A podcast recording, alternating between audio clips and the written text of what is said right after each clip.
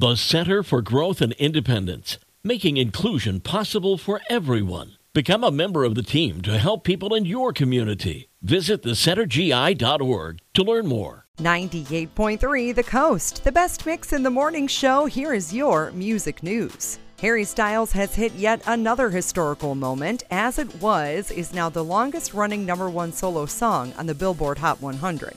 So, congrats to Harry Styles. Kanye West recently tweeted the following message to Kim Kardashian and the people of the UK.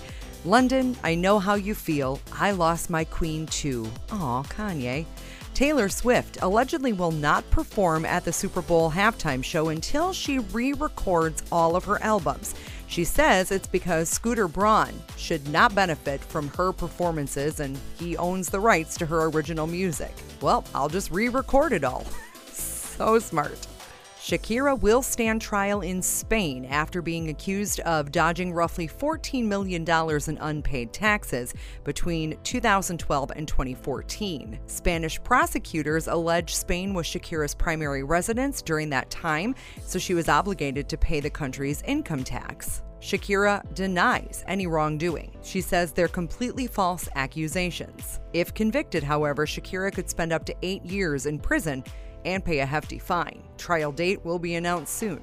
Even though things have been a little bit bad with uh, Adam Levine and the whole cheating scandal with his wife and all of that, uh, he and Maroon 5 have actually added a Vegas residency to their lineup for 2023. They'll play at the Dolby Live at Park MGM starting Friday, March 24th. And as of now, there are 16 performances scheduled. Tickets go on sale Monday at 10 a.m. That's your music news. Huey Lewis and the News, Linda Ronstadt, and the Backstreet Boys coming up on the best mix in the morning show 98.3 The Coast.